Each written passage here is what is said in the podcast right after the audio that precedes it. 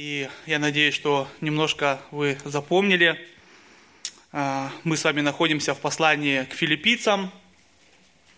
Сегодня третья проповедь, и мы до сих пор с вами находимся в первой главе.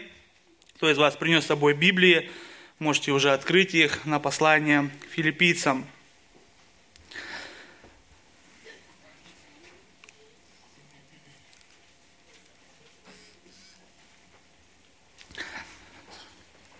Последний раз мы э, размышляли с вами над молитвой Павла, что молиться, как Павел, значит постоянно, во всякое время, чтобы молитва наша была произнесена с радостью и, как и Павел ее произносил, с уверенностью в то, что мы все будем славить нашего Спасителя на небесах, и что мы сможем, э, когда мы будем на небесах, принести Ему много э, плодов.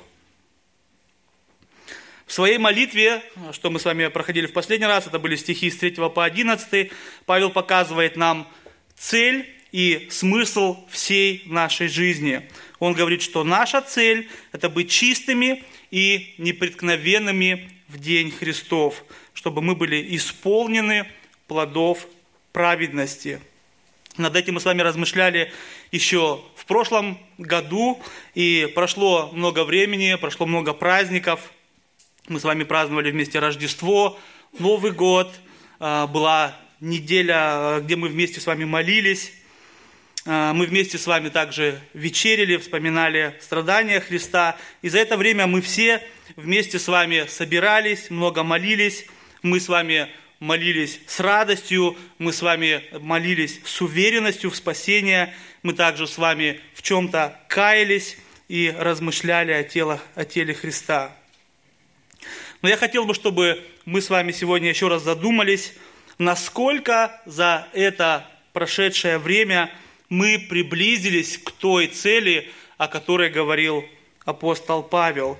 Я напомню, еще последняя проповедь заканчивалась стихами 11, 10, 11. Он говорил, чтобы, познавая лучшее, вы были чисты и непреткновенны в день Христов – исполнены плодов праведности Иисусом Христом во славу и похвалу Божью. Насколько мы стали непреткновенны.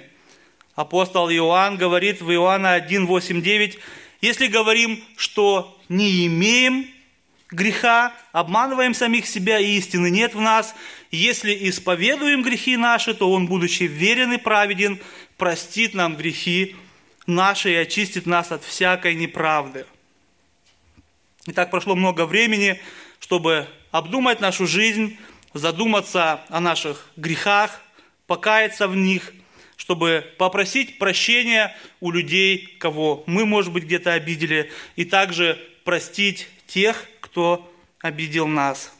И Павел также говорит, что у нас должны быть эти плоды праведности.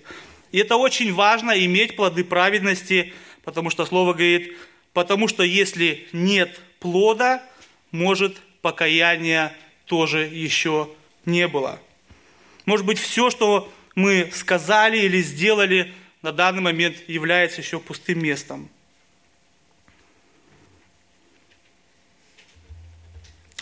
Я желал бы, чтобы мы не переставали стремиться к чистоте и к этим духовным плодам праведности – Никто не знает, когда наступит день Христов. Мы, конечно же, каждый день ожидаем его. Я верю, что каждый из вас просыпается с надеждой, сейчас придет, что у всех светильники наполнены маслом каждый день, 24 часа в сутки. А, мы с вами читаем Библию, слушаем проповеди для того, чтобы Бог нас обличал, для того, чтобы Бог нас изменял, для того, чтобы Он наставлял, и чтобы мы в конце концов могли принести много плодов праведности. Аминь. Мы с вами сегодня продолжим с 12 стиха. Давайте вместе прочитаем послание к филиппийцам, первая глава, стихи с 12 по 20. Апостол Павел пишет, «Желаю, братья, чтобы вы знали, что обстоятельства мои послужили к большему успеху благовествования, так что узы мои о Христе сделались известными всей притории и всем прочим. И большая часть из братьев в Господе, ободрившись узами моими, начали с большей смелостью безбоязненно проповедовать Слово Божие. Некоторые, правда, по зависти и любопрению, а другие с добрым расположением проповедуют Христа.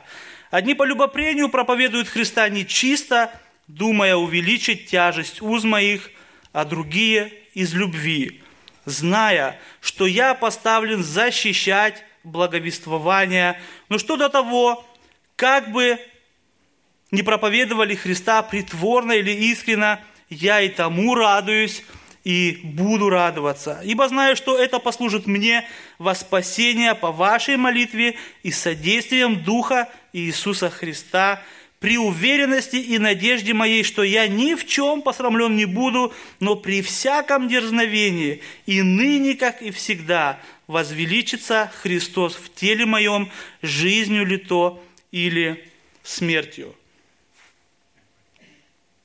Ага, извиняюсь. Название сегодняшней проповеди «Провозглашай Евангелие». И у нас с вами три пункта. «Провозглашай, провозглашай Евангелие, невзирая на трудности», стихи с 12 по 14. Второй пункт «Провозглашай Евангелие с чистым сердцем», стихи с 15 по 17. И третий пункт «Провозглашай Евангелие, доверяя Христу», стихи с 18 по 20. Итак, первый пункт «Провозглашая Евангелие, невзирая на трудности». С одной стороны, мы с вами часто так говорим, и это легко просто сказать, э, э, не бойся трудностей. Но с другой стороны, мы с вами, те, которые живем в Германии, живем в Берлине, э, кто с вас, из нас действительно сталкивается с трудностями? Мы с вами говорили о том, что Павел, который пишет это послание, он находился в тюрьме 2000 лет назад, и мы с вами говорили, что тюрьма 2000 лет назад, она очень сильно отличалась от сегодняшних тюрьм, что сегодняшние европейские тюрьмы, самая плохая сегодняшняя европейская тюрьма, она в тысячу раз лучше, чем э, тюрьма, тюрьма, в которой находился Павел. И в этих стихах с 12 по 14 мы видим, как Павел успокаивает своих учеников, успокаивает филиппийцев. А, в чем он их успокаивает? Мы знаем, что он находится в тюрьме, и они об этом узнали. И он успокаивает их в том, чтобы они не усомнились в Евангелии. То есть он находился в тюрьме, и он переживал, что они подумают, ну вот, и все закончилось. Апостол Павел, наш учитель, за которым мы шли, он сидит в тюрьме. Что нам теперь делать? Куда нам теперь бежать? Павел говорит, обстоятельства мои послужили к большему успеху благовествования, так что узы мои о Христе сделались известными всей притории и всем прочим. Он говорит, что его нахождение в тюрьме, наоборот, радует его и послужило большему успеху. И он объясняет – что вся притория, вся притория – это вся дворцовая стража, то есть это самые элитные солдаты, э, которые имел Римля, э, Рим. Все эти солдаты узнали, что апостол Павел сидит в тюрьме не потому, что он какой-то злодей, убийца, вор, а потому что он несет благую весть о спасении и о Спасителе – Павел имел возможность достичь группу людей, которую он, возможно, не мог бы достичь иным путем. Представьте себе, Павел благовествует стражи, эти солдаты каются, идут, рассказывают своим сослуживцам, своим семьям, эти люди тоже каются. Таким образом, благая весть сделалась известной по всей притории и написано всем прочим, что значит и за ее пределами. Апостол Павел находился под стражей 24 часа в сутки. Всегда один из солдатов находились рядом с ним. И эти солдаты имели возможность не просто слушать Евангелие, они также имели возможность наблюдать за Павлом, как он себя ведет, как он говорит. И поэтому мы с вами видим, что а, не только его слова, но и его поведение несли Евангелие. То есть его поведение соответствовало тому, что он говорит. И Павел призывает филиппийцев, чтобы они не унывали и наоборот ободрились. И как и остальные, с большей смелостью проповедовали Евангелие. Эти стихи, которые мы с вами читаем от апостола Павла, также успокаивают сегодня наших братьев и сестер во Христе, находящихся, живущих в Китае, в Афганистане, Ираке, Иране и во многих других странах, в странах, в которых сегодня идет гонение на христиан за их исповедание христианской веры. Сегодня тысячи христиан сидят в тюрьмах, переносят разные страдания за веру в Иисуса Христа. И мы не знаем с вами, как долго а, продлится наше время благодати здесь. Может быть, уже очень скоро в нашей стране начнутся гонения на христиан. Мы с вами знаем из истории, что это происходит очень быстро. Если мы с вами посмотрим на Турцию, однажды это центр христианского восточного мира, сегодня там гонения. Но даже не надо смотреть так далеко, совсем близко. В Украине сегодня также идут гонения. И Действительно, в христианских странах, которые называются христианскими, мы часто с вами слышали и слышим, что людей сажают за веру в Иисуса Христа. Еще не так давно мы с вами знаем, э, проповедник Вильгельм Буш сидел в тюрьме за Евангелие, или евангелист Кент Ховент совсем недавно просидел 9 лет в тюрьме, и многие-многие другие, и знаменитые, и менее знаменитые люди. Но эти братья также, братья и сестры, да, сестры вместе с нами также страдают и переносят разные а, тяжкие испытания. Так же, как и Павел свидетельствует о чудесах в этих местах, где они находятся, в этих странах, которые Господь делает во время их заключения. Множество людей покаялись, приняли Христа и, выйдя из тюрьмы, рассказали Евангелие дальше, рассказали Евангелие в тех местах, где мы, может быть, никогда не дойдем и куда не доедут наши миссионеры. И этим мы видим, что Евангелие Иисуса Христа невозможно остановить, Евангелие Иисуса Христа невозможно заключить в тюрьму.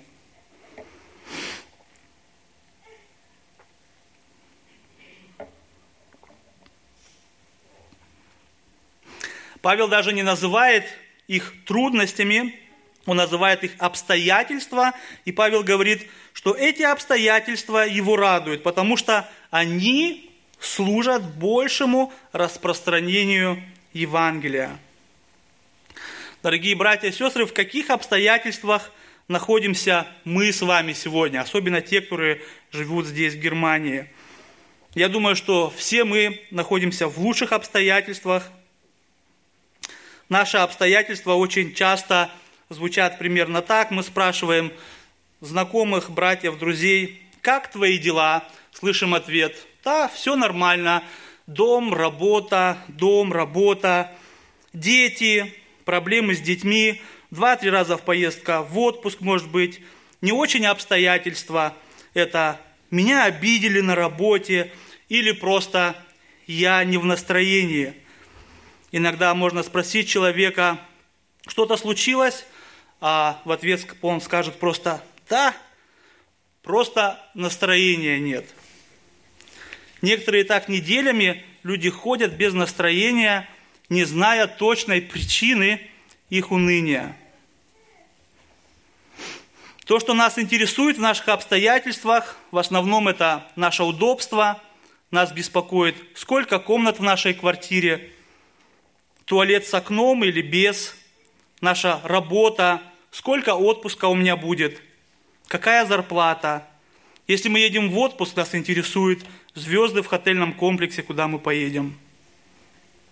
А на каком месте у нас Иисус Христос? На каком месте у нас Евангелие? У Павла не было всего того, что мы с вами сегодня имеем, но у него было Евангелие, которое живое, которое действенное, которое распространяется и которое вечное – и мы читаем с вами, что это занятие, которое делал Павел, оно приносило ему радость, несмотря на то, что он находился в тюрьме. Также можно спросить себя, скольким людям вы засвидетельствовали о Христе во время вашего последнего отпуска? Насколько вы вообще планируете, едя куда-то в отпуск, поделиться с теми людьми о вашей вере? Апостол Павел показывает для нас прекрасный пример. И действительно, никто из нас не знает, как долго продлится это наше физическое благополучие.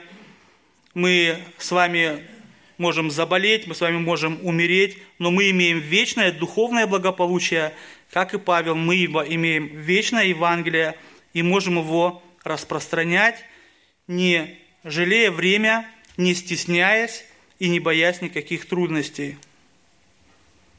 У Павла не было таких забот, как у нас. Он не заботился об отпуске, квартире или зарплате.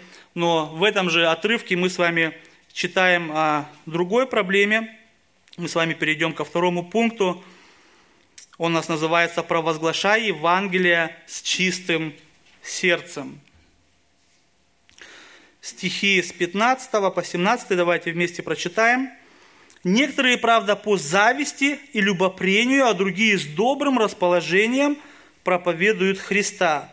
Одни по любопрению проповедуют Христа нечисто, думая увеличить тяжесть уз моих, а другие из любви, зная, что я поставлен защищать благовествование. Конечно же, мы с вами всегда должны иметь мотивацию говорить Евангелие.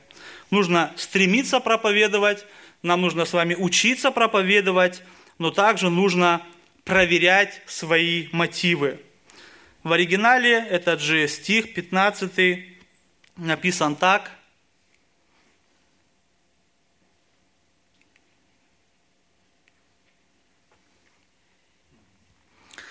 Некоторые ведь из-за зависти и спора, некоторые же через благое намерение Христа проповедуют. Дорогие братья и сестры, какая мотивация движет вами, когда вы проповедуете Евангелие? Или когда вы принимаете участие в каком-либо служении? Оказывается, что можно иметь благие намерения – для проповеди Евангелия или для служения, а можно и из-за зависти и спора. Вы только представьте себе, проповедовать Евангелие для своей собственной пользы или ради соперничества. Не ради спасения людей, а чтобы выглядеть умнее, чем мой брат или моя сестра. Или просто, чтобы поспорить.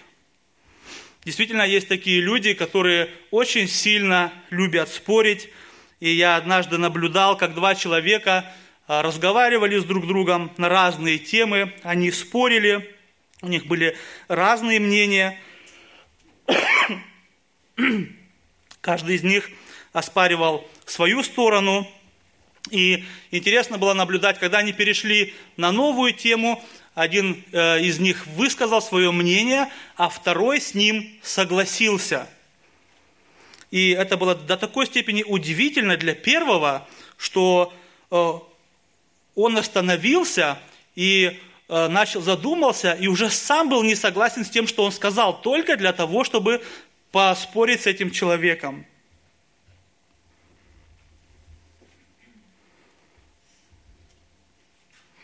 Неправильная мотивация – это проблема не только ранней церкви, где находился Павел, это было также и во втором веке, в пятом веке, в десятом веке, и эта проблема также есть у нас сегодня. Это инструмент дьявола, которым дьявол разрушает отношения, искажает Евангелие, разрушает души и разрушает церкви. Слыша эти слова, мы должны задуматься – какая же все-таки мотивация у меня для того, чтобы я служил в церкви? Может быть, для собственной самооценки или из корыстных побуждений, или, может быть, чтобы просто поспорить. Ведь все это может присутствовать в нашей мотивации. И я хотел бы привести вам один пример – куда может привести э, такого рода заблуждение. Примерно год назад мы с братьями из Лихтенберга ездили в Молдавию, чтобы там поздравить с Рождеством детей. И мы, конечно же, увидели очень много бедных людей. Мы видели очень много горя. Везде была беднота, голод и холод. Но мы Э, видели контраст между людьми верующими, которые посещают церковь, и людьми неверующими. То есть там, где мы были, богатых не было нигде, да, ни там и ни там, было везде бедно. Но верующие семьи все-таки отличались чистотой, добротой, радостью. У верующих семей всегда были чистые, ухоженные дети, и не, э, э, у неверующих тоже были чистые, но далеко не всегда. Одна семья выделялась особенно, это самая бедная семья на деревне. Об этой семье знал каждый человек. Эти люди имели черные лица от дыма, так как они жгли костер прямо дома, чтобы им было тепло. Они питались кукурузными качанами, они были больные, грязные, голодные. И что самое главное, когда мы разговаривали с ними, они не видели сами, в чем они находятся, как они живут. Я приготовил пару фотографий из нашей поездки, да, то есть так находил, так выглядит их, не знаю, зал или что это было. А, здесь ничего не видно, но здесь где-то сидит человек. Вот.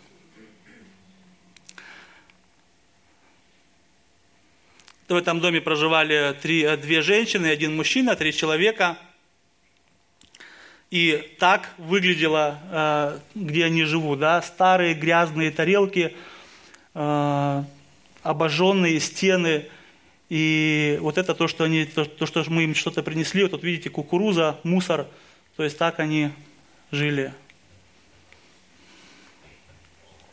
Самое удивительное было то, что мы узнали, вместе с нами постоянно ездил один из пастырей, и мы узнали, что это, эти люди являются внуками одного из пастырей э, в этой деревне, то есть бывших пастырей, уже давным-давно умер. И, конечно, нам было интересно, и мы спросили, что произошло с этим пастырем, и что же произошло с его семьей, что они находятся в таком состоянии. Нам рассказали историю об этом пастыре. Он был нормальный пастырь, который нес свое служение из года в год, как и все люди, он, может быть, где-то ошибался, мы знаем, что никто не без греха, но, в общем, он был хорошим пастырем и очень уважаемым человеком, и когда дело подходило к старости, этот пастырь отправился в церковное управление и начал не просто просить, а он начал требовать от них пенсию. И не просто пенсию, он достал книгу, в которой он все эти года записывал сколько людей он посетил, скольких он покрестил, сколько благословил, над сколькими он помолился и кого венчал. Я не знаю, сколько ему начислили денег, получил ли он вообще что-то, но после этого мы по рассказам знаем, что у него начались проблемы, он стал болеть, его родные стали болеть, ушли от Бога, стали пить и так далее.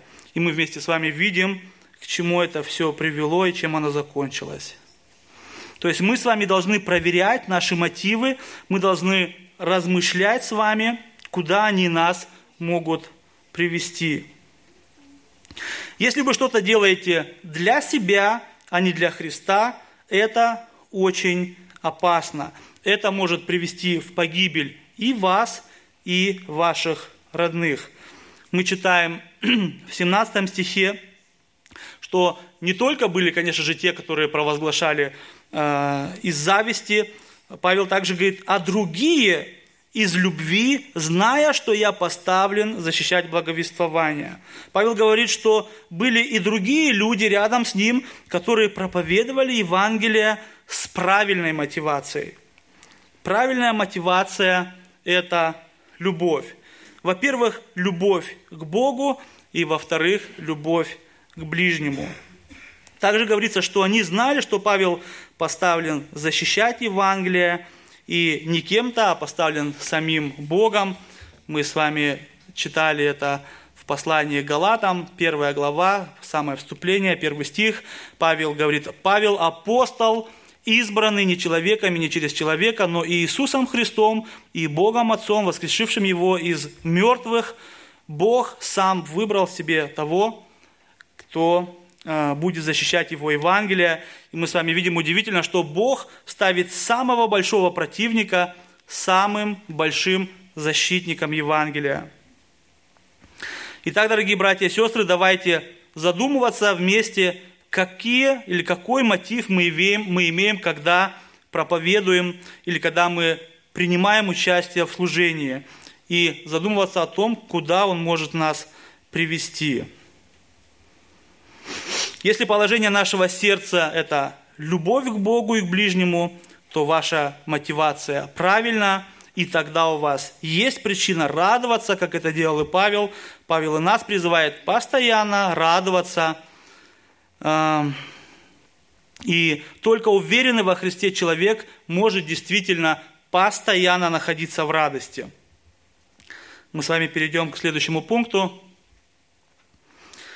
Проверяйте, э, проверяйте, провозглашайте Евангелие, доверяя Христу стихи с 18 по 20, Павел пишет, «Ну что до того, как бы ни проповедовали Христа, притворно или искренно, я и тому радуюсь и буду радоваться, ибо знаю, что это послужит мне во спасение по вашей молитве и содействием Духа Иисуса Христа.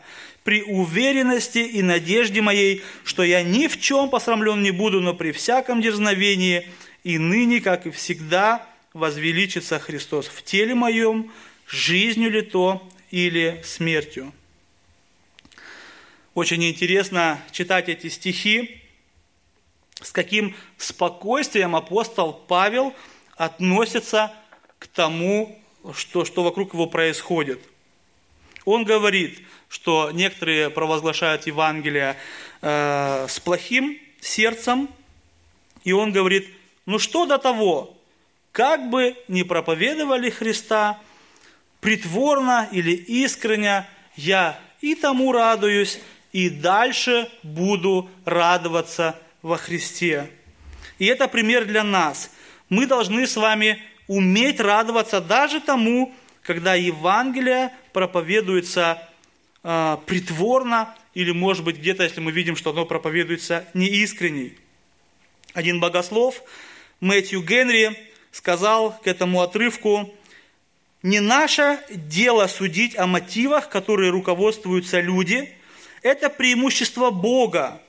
Павел был настолько далек от того, чтобы завидовать тем, кто имел свободу для проповеди Евангелия, пока он был в узах, что радовался даже тому, когда его провозглашали притворно или нечисто. Тем более следует радоваться, когда Евангелие проповедует искренне, даже если это делается в немощи и с некоторыми ошибками. То, что Павел хочет сказать в этих стихах с 11 по 20, это чтобы и филиппийцы, и мы с вами сегодня ни при каких обстоятельствах, изменениях, страданиях не переставали проповедовать благую весть. И Павел говорит, почему? Во-первых, он говорит, знаю, что это послужит мне во спасение. Павел говорит, что даже не искренняя проповедь служит ко спасению. Другими словами, Павел говорит, что Бог всегда может из зла сделать добро. При этом важно подчеркнуть, самим проповедникам это никакого добра не принесет. То есть наш второй пункт Э, проверять свою мотивацию, мы его никуда не деваем, он также остается. А вот слушающим Евангелие, которое, может быть, провозглашается нечисто, это все равно может послужить во спасение. Некоторые люди хотели своими проповедями унизить Павла, они, будучи на свободе, показывали, что они лучше, чем он, может быть, кто-то хотел быть выше, чем он. А Павел в это время сидит в тюрьме и радуется, потому что для него не важна его репутация, ему не важно, что он в данный момент находится в тюрьме, но что ему важно, это что Евангелие звучит, люди слышат его, и люди каются. И Павел говорит, это происходит филиппийцам 1.19 по вашей молитве и содействием Духа Иисуса Христа. И опять же процитирую Мэтью Генри, он сказал к этому, «Все, что содействует к нашему спасению, является таковым благодаря содействию Духа Христова.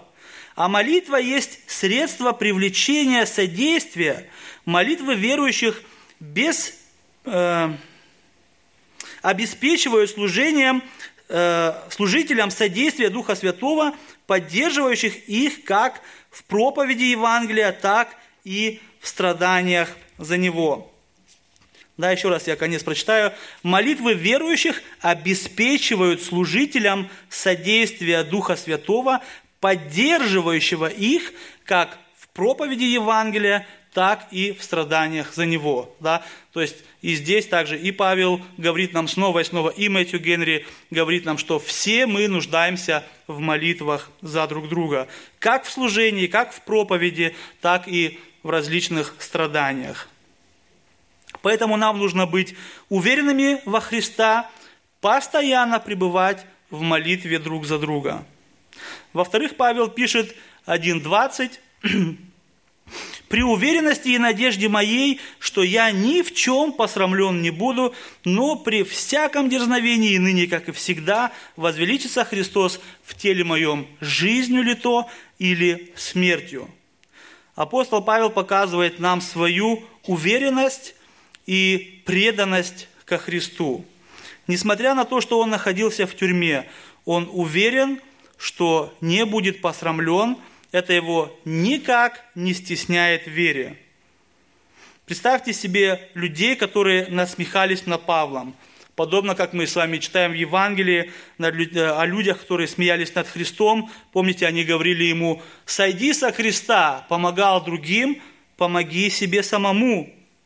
Возможно, что Павлу тоже говорили, ну где же твой Спаситель? Но Павел не стеснялся своего положения, и также он нам говорит, не стесняйтесь, будьте уверены, несмотря ни на какие обстоятельства, несмотря болезни, смерть, неудача, тюрьма и так далее. Давайте задумаемся, насколько действительно мы с вами уверены – Насколько уверенно мы с вами говорим нашим коллегам о том, что мы верующие, или, может быть, нашим одноклассникам, или нашим родственникам, нашим друзьям. Мы гордо заявляем о том, что нашли новую работу, купили машину, или, может быть, запланировали какой-то новый отпуск. А когда нам нужно свидетельствовать о Христе, очень часто мы чувствуем себя неловко, мы стесняемся – Уверенный в своем спасении христианин должен с радостью говорить о своей вере. И действительно, мы с вами очень часто стесняемся. Но если задуматься, чего мы с вами стесняемся? Мы что с вами в хромого Бога верим, в Бога калеку, или, может быть, мы с вами верим в немогущего Бога или в неспасающего Бога. Мы с вами каждое воскресенье собираемся и поем эти гимны, гимны, что мы поклоняемся всемогущему, любящему Богу, Богу-спасителю всего мира. Если ты купишь, например, новый Мерседес, ты же не будешь стесняться приехать на нем к своим родственникам или друзьям. Я думаю, что каждый с гордостью покажет его, расскажет, сколько он стоил, какой у него Ausstattung, климат-автомат, 200 PS и так далее. Хотя что такое Мерседес? Пройдет время, он заржавеет, он постареет, состарится и станет ненужным. Мы должны с еще большей гордостью рассказывать людям о нашем Спасителе. Это вообще единственное, чем мы с вами можем гордиться – Иеремия говорит это, э, Еремия 23, 29, вот 24.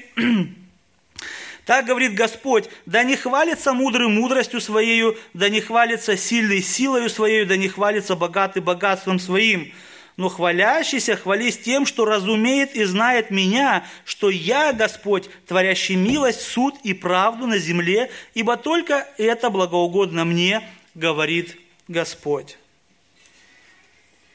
И я хотел бы, чтобы каждый спросил себя, а я умею хвалиться Господом? Умею ли я так, как Павел, даже в тех малых трудностях, которые мы имеем, все равно хвалиться Господом?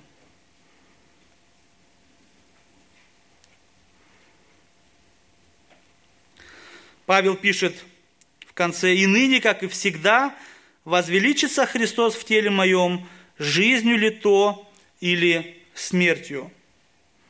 Апостол Павел проповедовал о Христе, апостол Павел радовался во Христе, он жил Христом, он страдал со Христом, и он желает прославить Христа даже в своей смерти.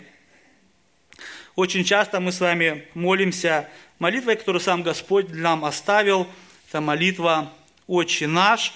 И мы произносим эти слова вслух, именно те слова, которыми э, научил нас Христос, но в душе у нас происходит совершенно другое.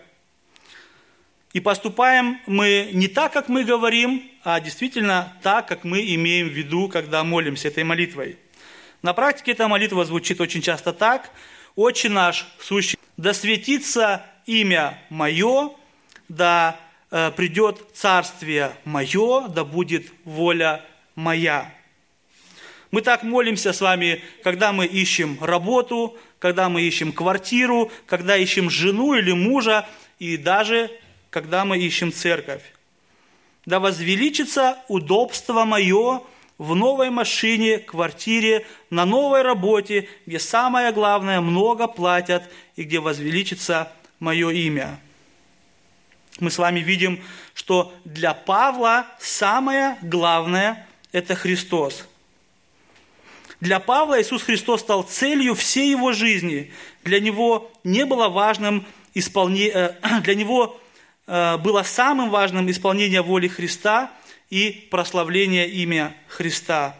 Он это говорил, он этим жил, и он был готов за это умереть. И для Павла не было важно, как умереть, с удобствами или через мучение – Самое главное, чтобы возвеличился Христос.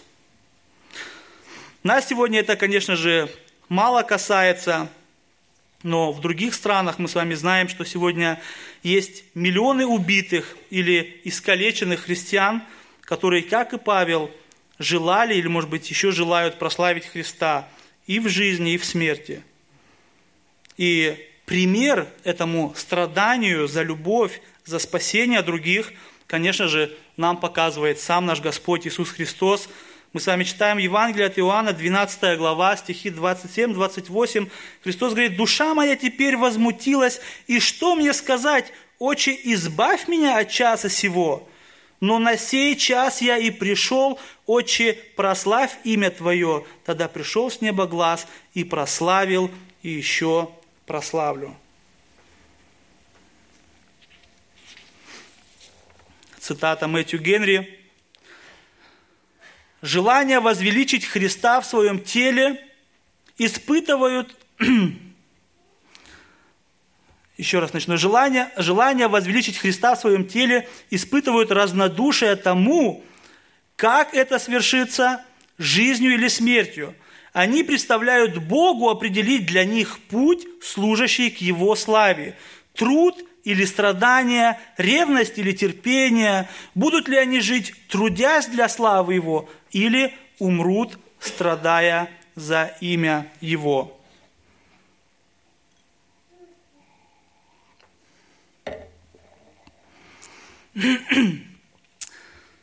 Так, дорогие братья и сестры, давайте подведем итог.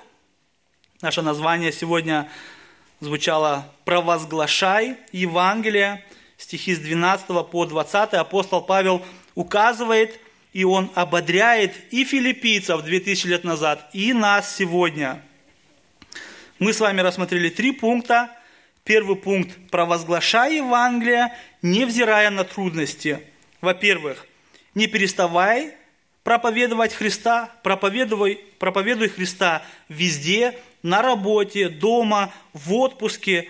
Не унывай, если не получается, не стесняйся, если тебя будут осмеивать, потому что мы с вами знаем, что этим Евангелием спасаемся и мы, и люди вокруг нас. Второй пункт. Провозглашай Евангелие с чистым сердцем. Дьявол не дремлет и ходит, как рыкающий лев, чтобы погубить, если можно, то даже избранных. Нужно с вами проверять наши мотивации. Нет ли в наших мотивах корысти, зависти или гордости. Как проверить мотивацию? В центре неправильной мотивации стоит всегда сам человек. Такая мотивация несет спор, раздражение, разочарование и ссоры. Мы с вами слышали, что Бог все равно может зло превратить в добро, но такая мотивация может навредить и тебе, и твоим ближним. Правильная же мотивация – это когда в центре всего стоит Иисус Христос и Его слава. Такая мотивация приносит терпение, мир, радость, прощение, дружбу и самое главное – плод покаяния и плод любви. Третий пункт – провозглашай Евангелие, доверяя Христу, через все трудности нас проведет наш Господь Иисус Христос, единственный, всемогущий Творец всего мира. Евангелие от Иоанна 10, 28, 30 написано, «И я даю им жизнь вечную, и не погибнут вовек, и никто не похитит их из руки моей. Отец мой, который дал мне их больше всех, и никто не может похитить их из руки Отца моего, я и Отец одно». И это повод для радости, и это повод для распространения Евангелия в любое время, в любом месте, через любые страдания и перемены. Главное, чтобы мы всегда жаждали одного, чтобы ныне, как и всегда, возвеличиться Христос в теле моем жизнью то или смертью.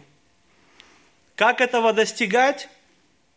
Снова и снова апостол Павел говорит нам, Христос говорил нам, мы часто с кафедры говорим, мы должны не переставать молиться, мы должны постоянно читать Библию, не пропускать богослужения, посещать другие служения среди недели, молитвенные служения, разбор слова, домашние кружки. Господь все нам дал для того, чтобы мы действительно могли этого достигать.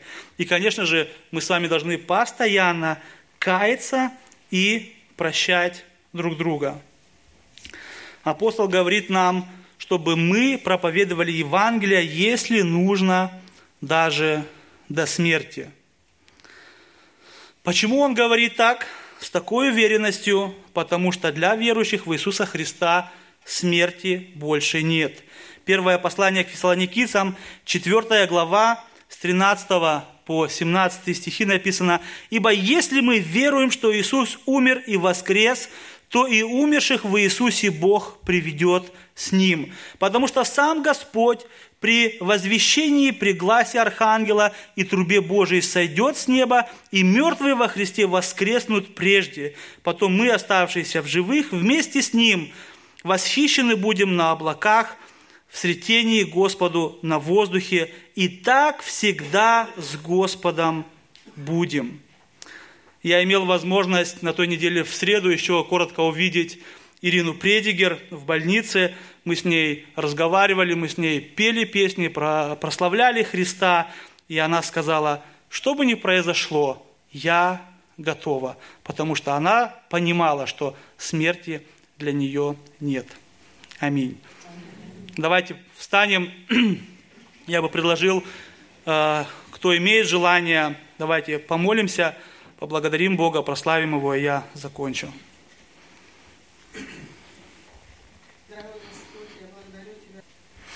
Да, Отец Небесный, Ты говоришь в Слове Своем, хвалящийся, хвались тем, что знают Тебя, Господь.